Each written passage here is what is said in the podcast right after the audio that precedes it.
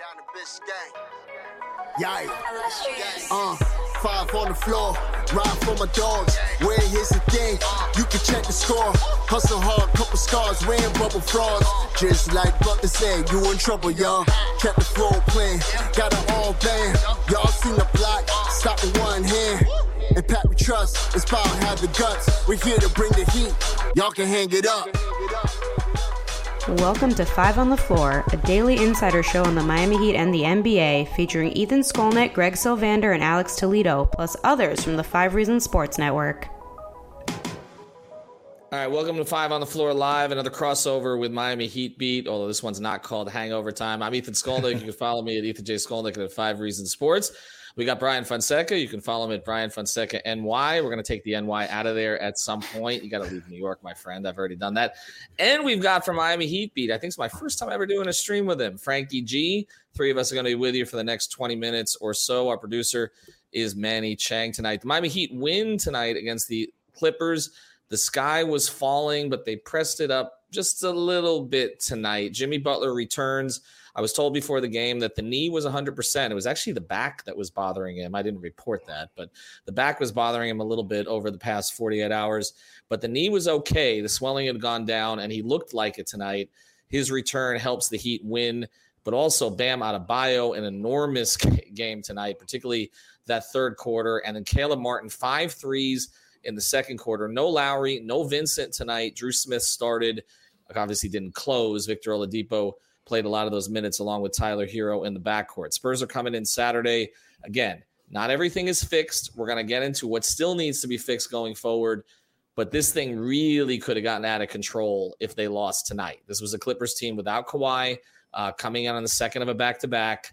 You didn't want to drop this one. And there were times during this game where it looked like it was going to get away, like some of these other ones have gotten away, but they did show resolve. And there were a few things that were really promising to me tonight that they can build on again as they try to move forward here. We are sponsored by our friend Lynette. I know she's been discouraged of late by the play of the Heat. She's in this boat with all the rest of you. Uh, if you need car insurance, life insurance, renter's insurance, reach out to her, particularly car insurance does a great job with that. If you have a bad driving record, she's the one to help you. InsurancebyLynette.com, two N's and two T's in there. 954 581 8800 954 581 8800 and you will find her comments scrolling here on the screen. We will take your comments tonight, super chat. Obviously, we will get to those first. We'll be posting them as we go here.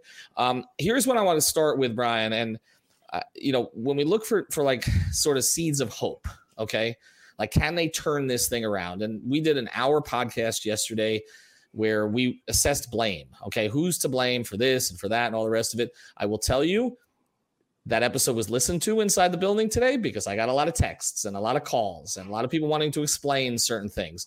And, you know, that is going to lead to more content as we go forward here. But I'm just looking for like sort of green shoots. Okay. Like, is there something that, because they're not going to tank. I, I talked to, I talked to two Heat officials today, prominent Heat officials, who said to me, we can't tank if we want to. We suck at it. Okay. We are not mm-hmm. tanking. It's not in us. Okay. We're not good at it. Whenever they've tried to tank, they've failed. Okay. They tried to tank for Derrick Rose in a certain way. That didn't even work out. They tried the year that they got Dwyane Wade, 2002, 2003. They won a game against Toronto. They didn't want to win. Okay. They won that game. They ended up getting Dwyane instead of Chris Bosh. Worked out that they ended up with both of them. So they're not going to tank, Brian. They're going to try to press forward to me, the single most promising thing from tonight was Bam and Jimmy looked connected. And that has not always been the case. The two man game was there. Jimmy was looking for him. Bam was looking to be aggressive. And we said it. Will Bam shrink when Jimmy comes back? When Jimmy plays with him, he didn't tonight. And Jimmy made sure of it. I thought that was the single most promising thing about tonight. It's the first thing I have in my notes was Jimmy and Bam having a great two man game that they established early on. They were able to carry that through. Part of the reason why Bam had such a big night, he had 30. And Jimmy Butler was looking for him. They were looking for each other. And we talk about the Tyler Bam pick and roll a lot. But what I like are the options coming out of it, not just for shooters, but for somebody like Jimmy Butler who's going to cut. And there was a play very early on in the game, it was like eight minutes left in the first quarter, where they run the Tyler Bam pick and roll. And Jimmy Butler, as soon as Bam gets the ball mid range, he sees that Bam is about to pull up. He, he, obviously he knows his tendencies. They've been teammates for years now. He sees that Bam is about to pull up, take the shot. In midair, passes the ball to Jimmy Butler, who's cutting to the basket. He's underneath the rim, easy layup.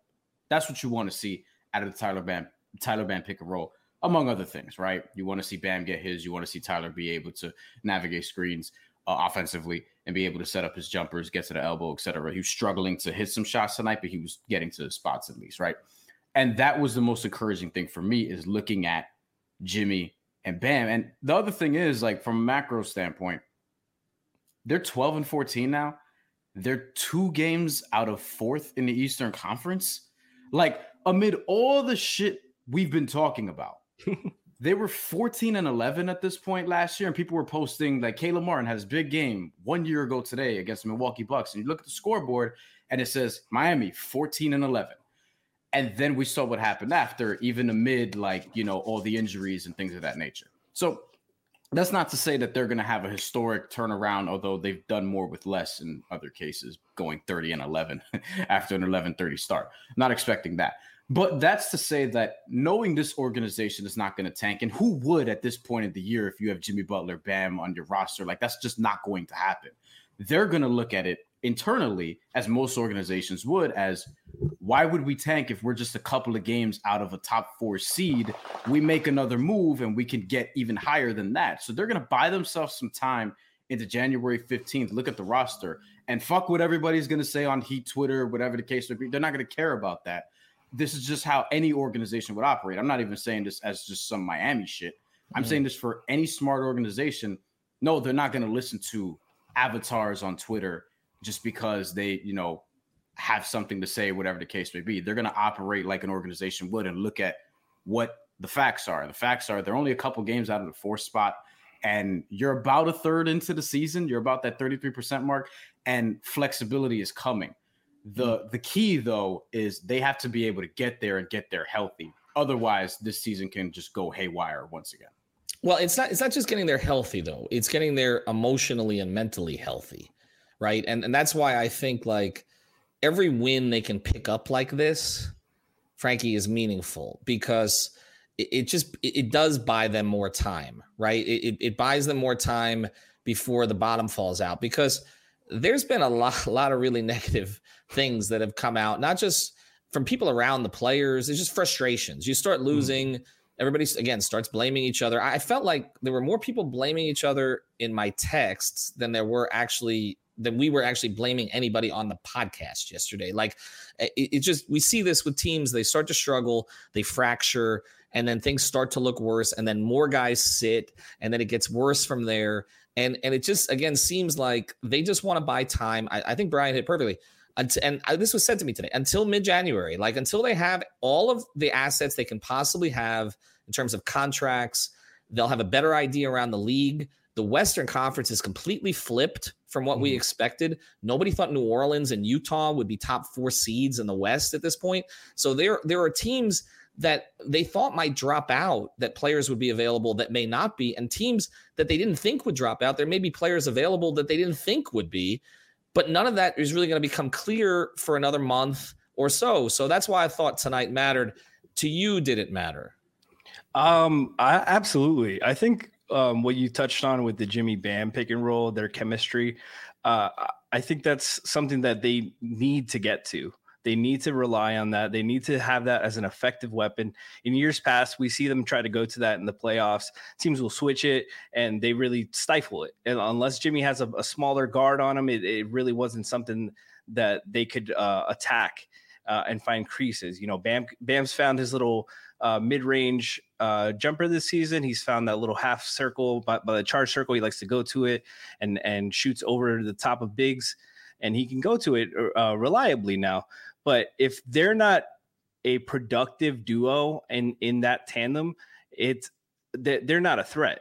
They're not a threat in the playoffs. They're that's their two best players. They need to have some chemistry there. They need to be uh, outstanding together on, on the floor um, during the playoffs when it matters the most in the crunch time. We've talked about the crunch time offense at nauseum for the last like three or four years, and uh, one of the reasons is because they haven't been able to solve the switching and their patience today going back and forth. You know, when it, uh, there was a play where they ran a, uh, a pick and roll, um, gave it to Bam inside. He didn't have nothing. He pulled it back. He let everybody go back to the to their man, and then he attacked the gap and got a, got a, a nice little layup out of it.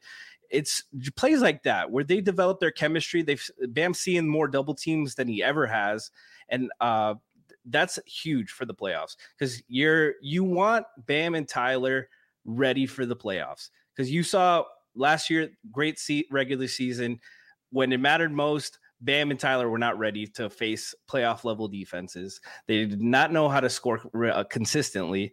Um, and when things boggled down and and but baskets became a lot harder. Now I don't care about home court as much as like half of Heat Twitter. I care Eh, about getting them ready for the playoffs. Eh, go through your struggles, get Bam ready, get Tyler eh, ready as well as a playmaker. They both need to learn that balance between playmaking and scoring.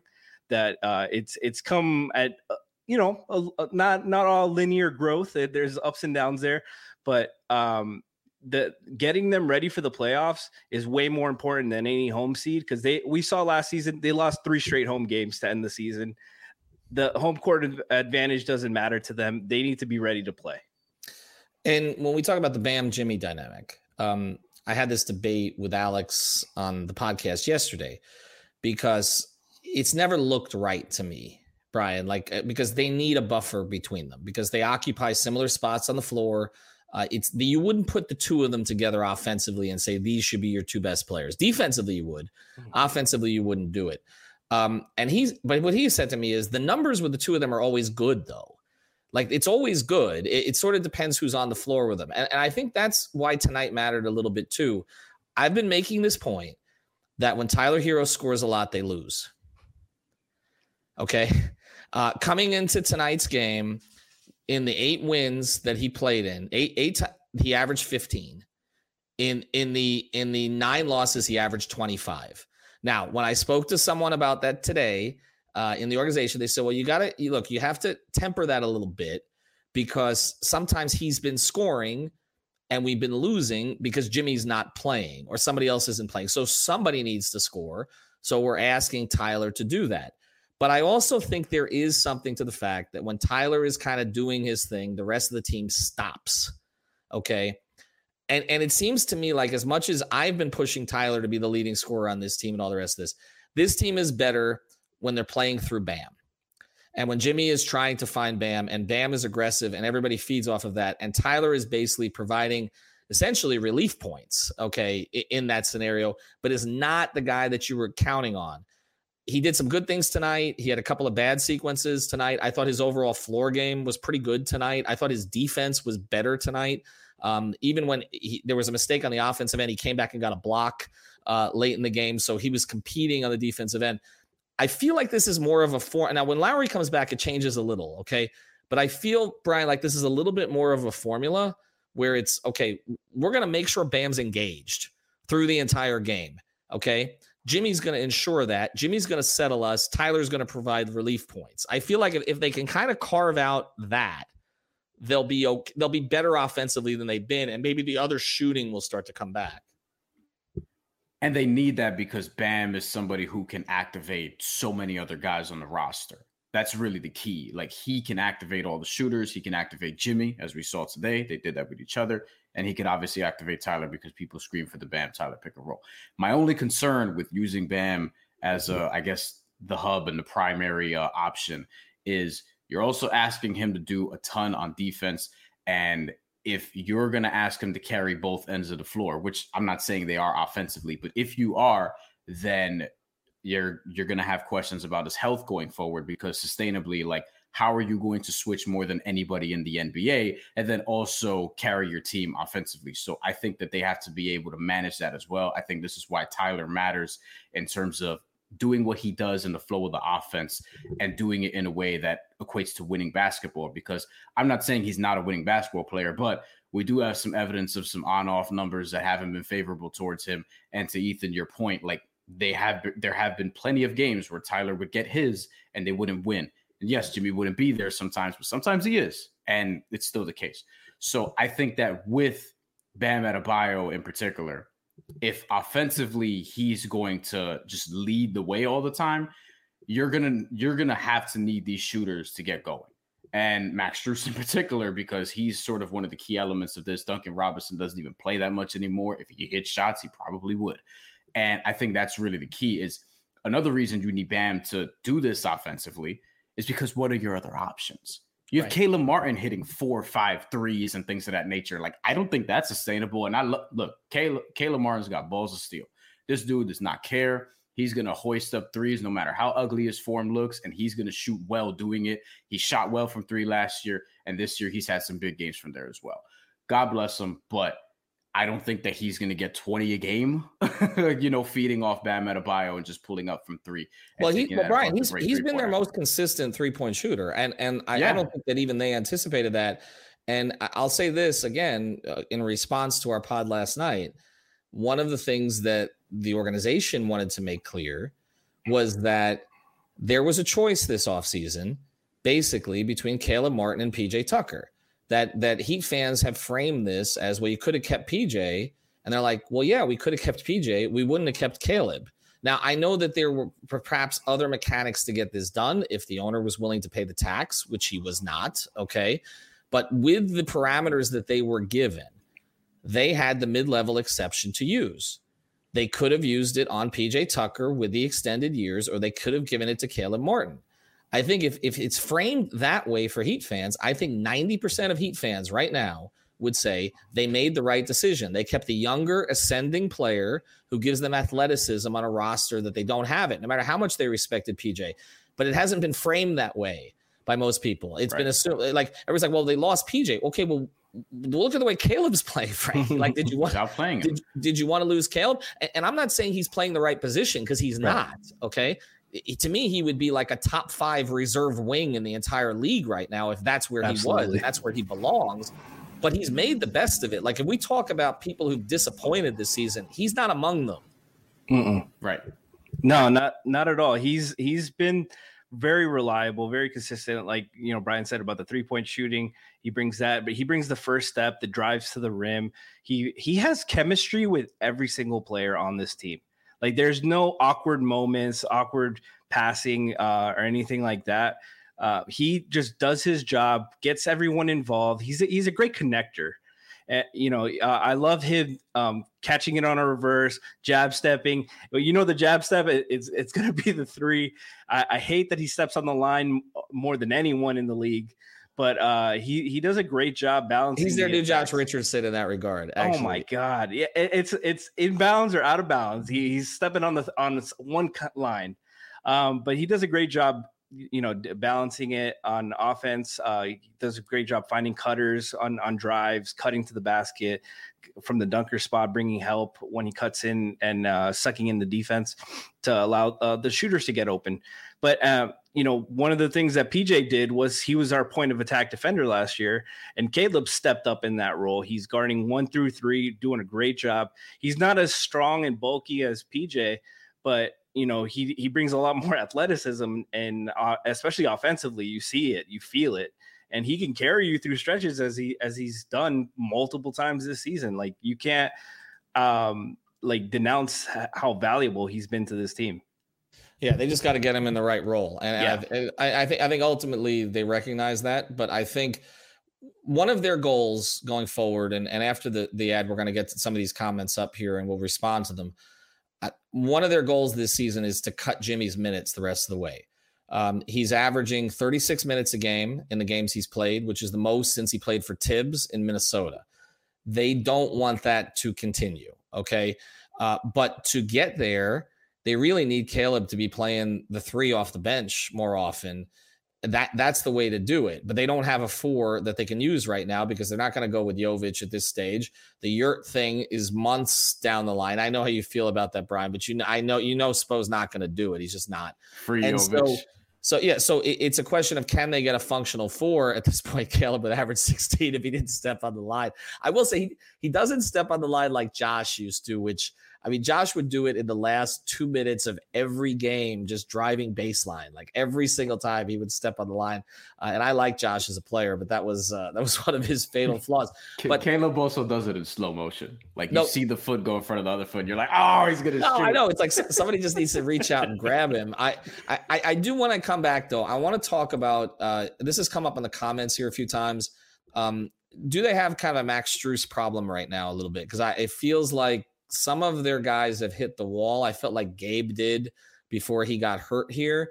So we'll get into that a little bit uh, right after this. Do want to mention Prize Picks? Uh, that's our fantasy sponsor. Use the code five F I V E. Get your initial deposit matched up to hundred dollars. World Cup quarterfinals coming up. Everybody's been playing that. Our guy Austin Robiardo have his picks up there tomorrow. Brian does the MMA stuff for us over at Prize Picks. Use the code five F I V E uh, NHL. You can play just about everything there. I hit a four for four tonight. Um, thank you, Bam. Thank you, Reggie Jackson. Uh, that that worked out. Thank you, Zubac. That worked out pretty well.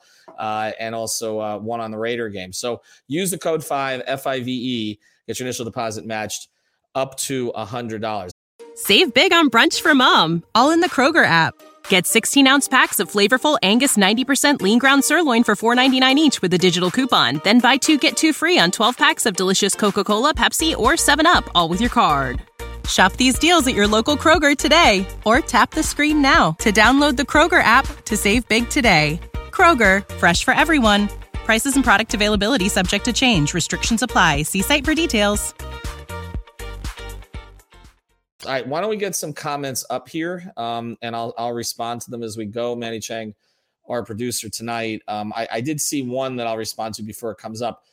I was asked here because it's just a follow up. Actually, we'll get to this one first. This comes in from Real Issues Podcast. Can Victor Oladipo be the answer to the bench? We still need a four though. I'm after seeing him for a couple games. All right, I'm cautiously, very cautiously optimistic about his health. I still don't know about his fit. Um, he looks to me like he's got his first step back from where it was in the preseason. We were watching him at a preseason game, and then Jamal Cain came in for him, and the difference was noticeable just in terms of burst. It just didn't look like Vic had that in his legs anymore. It has looked like he's got it. Um, my concern with Vic will go back to the concern I had last year is that when is that a he takes a lot of like he takes bad shots still. He takes long twos out of rhythm of the offense. Now part of that is just again continuity playing with these guys. I still don't like his our guy Gad Cartagena was at the game tonight. He took a, a video of him and Jimmy talking like you know joking around for two minutes. There's a personal relationship there. I don't like their playing relationship. It doesn't it doesn't look like they fit particularly well. Um, he, was he has a really good relationship personally with Herro. It also doesn't look like they fit particularly well. What, do we, Frankie? What do you think about the, the basketball fit? Because they do need someone to run the bench. There's no question about that. They need bench scoring. I, I feel like the defense will be there. I don't know if relying on him for bench scoring is going to be particularly efficient. It's like you said, it's up to him because the shot, uh, the shot profile hasn't been great. His decision making has been g- great so ever since he's been here uh, this last past season. Um, when he was on the ball in the second half, though, and he was kind of playing more of the point guard role and, and attacking first, that's where you saw the flashes of what I'm sure the, the Heat organization sees in him and, and what he could be. Because he was attacking, the, getting his two feet in the paint, going to the floater, finding the big man on the roll, uh, k- kicking it out, spraying it out to shooters, and letting Tyler play off of him in, as opposed to the other way around. Vic hasn't found any comfort off the ball yet. He kind of just wavers, gets in the way, doesn't know the spacing, doesn't know where he should be or what he should be doing. Um, I wish he would cut a little bit more, like pick his spots a little bit more off the ball. Um, but on the ball, you can definitely see the, the flashes. There needs to be more consistency. Um, his finishing has has been very poor. I, I think he's still understanding his body, trusting his body. But when he's driving, he's uh, bringing the defense in. He is forcing help. He is getting fouled, and that's something they've been missing. Uh, you mentioned Gabe. Uh, Gabe uh, was sneaky one of their most important players last season. Just the steadiness of him being able to attack, find gaps, find shooters, find his floater, find his jumper, um, and defensively on the ball. Vic can do uh, approximate some of that. You know, better athlete, um, better rebounder, more physical defender. He's not going to get out muscled like Gabe did at times in the playoffs. Um, if he can fit some of that role, then he'd have what they need. He, he just needs to accept that role and accept that he's not Victor Oladipo in Indiana anymore. Yeah, I feel like he intellectually accepts it, but then when he's out on the court, he gets away from it, right? Like, and and I I think that again, some of that may come with continuity and time, but on a team that's not getting great long range shooting, putting him on the floor at times is going to make that worse. And that's that defensively to give it to you. But as you mentioned, Robinson's not playing anymore. They've pretty much given up on that entire thing. Like they're, they're not trying to pump his value up. Even when he plays, they don't run anything for him. They're not running him through stagger screens anymore. They're not they're not running the dribble handoffs. They've finally gotten away from this thing where like Bam has to get Duncan open instead of the reverse. Okay. So he's not even a factor in this anymore. And Strus is struggling. I do want to get to that before we get to some of the comments because I, I, I understand like he fans like Max Strus. Okay. Um, and Jimmy likes Max Strus. And Strus is a great story, and he's averaging over 14 a game this year. And they won a lot when he started last year. And their numbers with him on the floor with the other four starters are better than their numbers with Herro on the floor with the other four starters. But if he's going to keep shooting like in the you know high 20s, low 30s from 3 and have these games, Brian, then they have another problem there because they don't have enough long-range shooting to get away with him being cold, particularly if Duncan's not playing. Yeah, and then you need guys like Victor Oladipo to hit shots, and part of the reason he doesn't quite fit with some of the guys we're talking about is because somebody has to hit shots from the perimeter, and Oladipo and Jimmy Butler and Bam Adebayo all want to drive. So somebody has to take jumpers. And then with Max Strus, you need him to hit the jumpers then. And he's not doing that consistently enough because I was surprised to find out that before this game, he was 35% from three for the season. Generally, that's not bad, but Max Strus is brought to Miami as a shooter, as somebody who I watched and covered a little bit at DePaul, knockdown three point shooter, and had an offense built around that skill set when he was in college, mm. and was somebody who would shoot a high percentage from three, the bulk of his shots from three point land. And you would have taken 14 points a game from him if he was shooting about 38, 39, 40% from three. That's what you expect of him. And that's why he's there. But if he's not doing that, then it makes the fit clunkier with Jimmy Butler, Bam Adebayo, because in order for them to play well, as we were just talking about, they need the shooters around them to be hitting shots beyond just Tyler Herro. And Tyler Herro is a streaky shooter at times. He was four for eight from three tonight, but he was six for 17 overall. And Tyler Herro is also not going to hang out behind the three point line. He's going to knife into the lane and get his, get to his floater, get to his elbow jumpers, etc. So Max Strus has to hit threes. Gabe Vincent has to hit threes also. And you mentioned his struggles before uh, the injury, and he hadn't been doing that this year either. I even think defensively, he's not quite where he was at yeah. the end of last year which is something that's hurting them as well. So it feels like the guys that they expected to take a step, really those two in particular, if we can just focus on Gabe Vincent and Max Strus for a second, they haven't taken that next step overall for where they need them to be, which then could lend them lend itself to a conversation of like how much better are you expecting these guys to get really because like they're not 21 you know what i mean they're mm-hmm. sneaky older and guys who were undrafted, et cetera, et cetera. I still think well, and that, they're also they're also contract situations coming up. That's know, the other thing. And, and, and yeah, and really, and really, I don't, I, I wasn't expecting them to take a leap as much as you're expecting them to do what they did last year, and they're not doing that yet, which is part of why they are where they are. Well, I, I think part of it is we see with these guys, and we talked about this on yesterday's pod, but you know, a lot of these guys are undrafted. There is a ceiling there, like you know, and, and I feel like that's why, although I don't think Spo's had his best season, uh, I think too much has been asked of him in the sense of, okay, you got these guys to a certain level. Now get them to another level. There may not be another level. Now with Caleb Martin, there seems to be another level. Like we talk about the three, I think of the three of those guys together. They were all two way deals.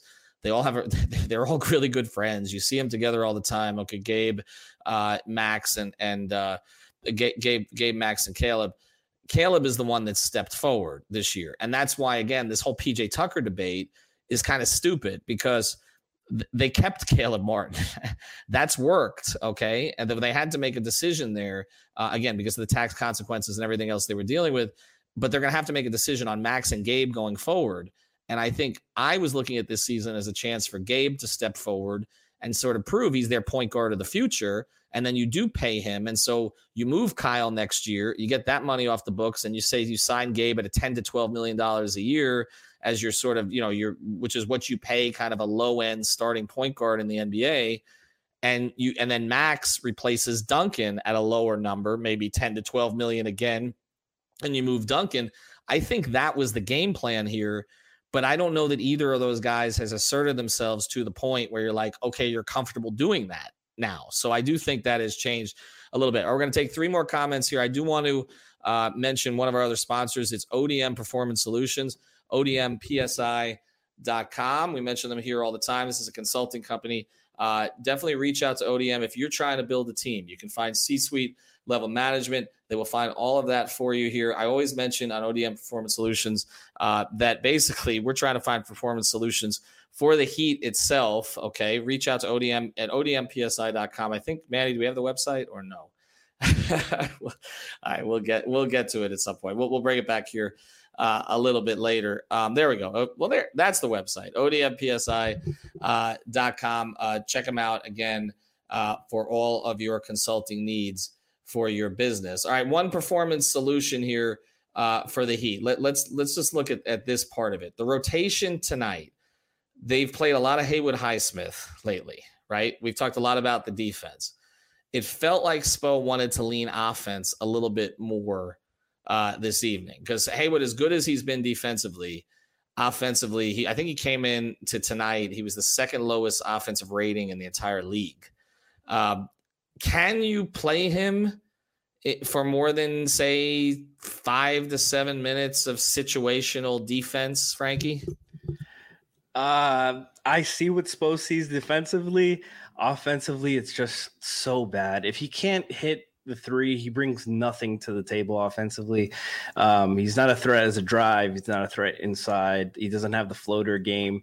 Um, he, he he's unselfish. He passes the ball, sets good screens, but it's at his size. He's like six five probably. He's he doesn't bring enough to the table offensively that it makes up uh, for how good he is defensively. To his credit, he's he's awesome defensively as he showed to the Boston Celtics. Um, but he really needs to find a, some niche on offense to to bring the value because. Uh, especially with the Heat struggles. If the if their other guys can't can't bring that three point umph to make it balance out, you know, Haywood can't really contribute on offense, and he's to get these four or five minute DMPs, maybe maybe close at the end of the game on a you know that you need a defensive stop. Um, but you know, I I, I I'm not too worried about him. Uh, I don't. I'm not too high on him, but I think he can. He contributes enough. Like they, they'll find spots for him, and as he's shown already, he can help. I want to get to a couple more of the comments here, um, and I'm just going to uh, read through some because there's been some questions, so we'll try to answer them as we go forward. Uh, the Heat did sign Stanley Johnson to well to the, he's reporting to their G League team uh, in Sioux Falls. This is kind of a funny one because you look back all the way to 2015. That's who the Heat would have taken at 10 if he had fallen there and Justise had not. I know everybody talks about Devin Booker, but they'd scouted Stanley Johnson hard. I remember being in Chicago spending about five minutes with Stanley Johnson at the pre draft camp. And one of the members of the Heat scouting staff, who's still there, uh, came up to me later and said, Stop talking to him and tweeting about him. Because, uh, uh, and which tells you what direction they were going to go. Stanley has not had the kind of NBA career uh, that that people thought he would have. But actually, Brian, he wasn't bad with the Lakers I was last say. year. Like, I I feel like there's a is there like is Spo going to try to turn him into a small ball four? I mean, is he the new Hay- Haywood Highsmith? There's something to be said for trying to have half your rotation be undrafted guys and maybe trying out a former lottery pick.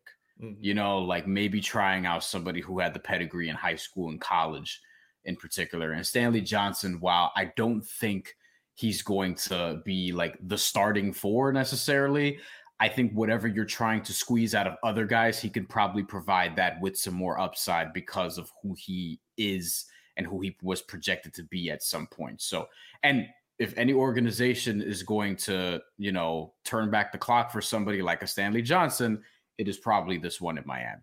He's only a little bit younger than Max Strus. See, that's the thing, right? Like because like, uh, no, we don't talk about that enough though. It's a good point that you guys raised because like we don't talk about enough that when you get these developmental guys, they come to you older. I mean, Duncan was older, Max was older, Gabe was older. And so the upside there becomes somewhat limited. You know, I mean, you can try to, there's only so much you know, blood you can draw out of a stone at a certain point. Someone like Stanley Johnson, who knows? I'm not saying he's going to change their fortunes, but he could end up being uh, a back end guy. And, and to just take a look at him, we've talked about Cam Reddish. I mean, another lottery pick. Maybe they get in on him too. Okay. But I, I do think they're going to start to mine some of these things. I, you know, I know Trilly, who I, I know we follow on Twitter. I mean, he's made the point. If you're going to take, if you're going to use this developmental power that you have, maybe use it on a guy who's got more raw material than some of the ones that they've developed here, which they've had success with.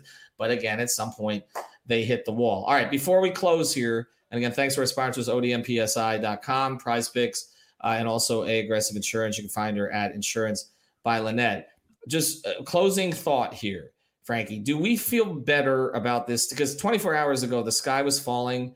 I had a, I will say, a top five Heat official who said to me, "We were dreadful for 48 hours. We were unwatchable. I mean, they they they they did it. They, they didn't shy away from how bad that was. The Memphis game, the Detroit game. Do you? I, they're not fixed. I'm not going to let anybody say they were fixed. But but do you feel better about them after tonight? Um, I feel like they found some things that work for them and that they can continue to to grow and you know kind of uh, lean on. But um, no, until I see this consistency, I'm not gonna, you know, start believing in them yet. We thought they turned the we've thought they've turned the corner versus Phoenix versus Boston. You fooled me enough times. I gotta see it long term now. What do you think, Brian? I'm kind of in the same boat. I mean, like if you're gonna beat Boston in Boston and they have like five losses this year, and then turn around and drop those games to Memphis and Detroit, one of them at home, that's kind of indicative of a team that's 500 and we're nearing that territory where like is this kind of 2020 2021 all over again? And outside of being one and one and two and two it took them a while. I looked this up. It took them until about late february. Now the season started a little bit later so the equivalent of that would be probably like late january or something like that but it took them that long to get to 500 and then they eventually got over it like immediately after they got to 17 and 17 uh, which was at the 34 game mark. We are not there yet. Mm-hmm. that was also a shorter season um, they need to start winning games. That's the bottom line. Uh, and Jimmy Butler being healthy would help that, obviously. But they still need to get more out of their rotation, which is not an issue they had, you know, last year because they had one of the deeper teams in the NBA.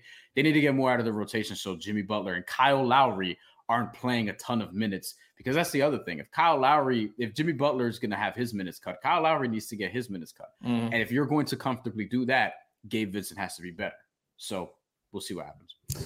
I'll give one sunshine pumping uh, stat here before we leave because again we were so negative yesterday that I feel like we need to flip just a little bit today.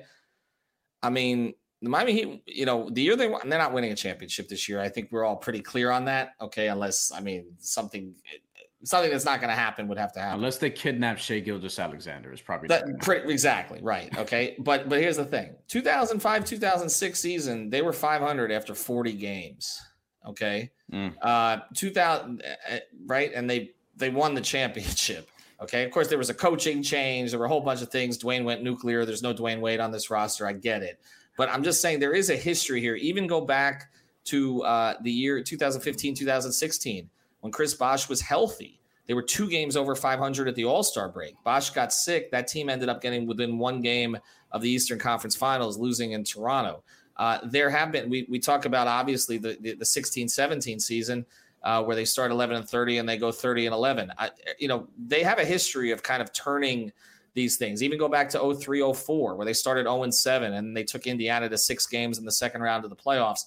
And even 2010 2011 where they started, of course, nine and eight in LeBron's first year, and they were screaming at each other in a locker room in Dallas. We were waiting outside for 55 minutes. The team didn't win a championship, but they did go to the finals. So I, that is why the same people are in the organization now. That's five examples, by the way. That was five. Exactly. Five. Sorry. Within the last 20 years. Four. So Within what I'm last saying 20 years. It's the same damn people in the organization. So you want to know why they're holding onto the rope?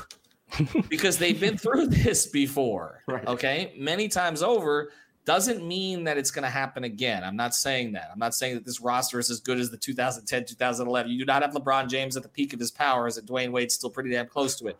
But this is why they're going to hold on. And I can tell you assuredly, for anybody who joined, they are not going to enter the Wemby sweepstakes. It's not happening. Okay. I was laughed at today about that. It's not what they do. I do agree, though, with others in our network and others on Heat Twitter and others in the fan base. If you're going to go for it, if you're going to pick the direction to go for it, you need to be willing to pay for it. Okay. I think we're all in agreement on that. Thanks to Brian. Thanks to Frankie. I enjoyed doing a stream with you for the first time. Thanks to all of our listeners, viewers, uh, and all that. And thanks, as always, to our sponsors. Have a good night. Thank you for listening to the Five on the Floor on the Five Regional Sports Network. Save big on brunch for mom, all in the Kroger app. Get 16 ounce packs of flavorful Angus 90% lean ground sirloin for $4.99 each with a digital coupon. Then buy two get two free on 12 packs of delicious Coca Cola, Pepsi, or 7UP, all with your card. Shop these deals at your local Kroger today or tap the screen now to download the Kroger app to save big today. Kroger, fresh for everyone. Prices and product availability subject to change. Restrictions apply. See site for details.